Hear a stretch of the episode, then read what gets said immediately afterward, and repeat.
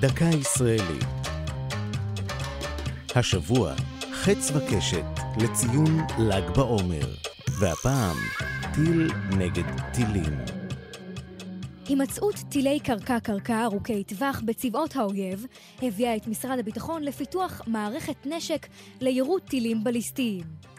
מערכת החץ מהמתקדמות ביותר בעולם שוגרה שיגור ראשון בשנת 1990. במהלך המיזם, שנעזר במימון אמריקני ובשיתוף חברת בואינג, פותח דגם לניסוי בלבד, חץ אחת. בעקבות הצלחת הניסוי פותח הטיל המבצעי חץ 2, שעבר שיפורים רבים.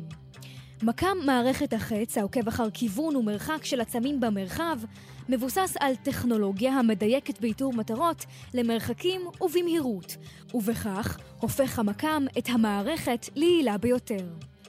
ב-2006 החל פיתוח טיל נוסף בסדרה, חץ 3, לשיגור אל מחוץ לאטמוספירה, כדי להגן מפני טילים בליסטיים בחלל ומחוץ לגבולות המדינה. לפני עשור הצליח שיגורו הניסיוני הראשון. את מערכת טילי החץ מפעילה יחידת חרב מגן של חיל האוויר. ב-2017 ביצעה מערכת חץ 2 את היירוט המבצעי הרשמי הראשון שלה. היא פגעה בטיל נ"מ שנורה מסוריה לעבר מטוסי חיל האוויר של צה"ל. זו הייתה דקה ישראלית על חץ וקשת וטיל נגד טילים.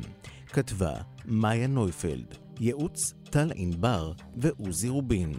מפיקה יעלי פוקס.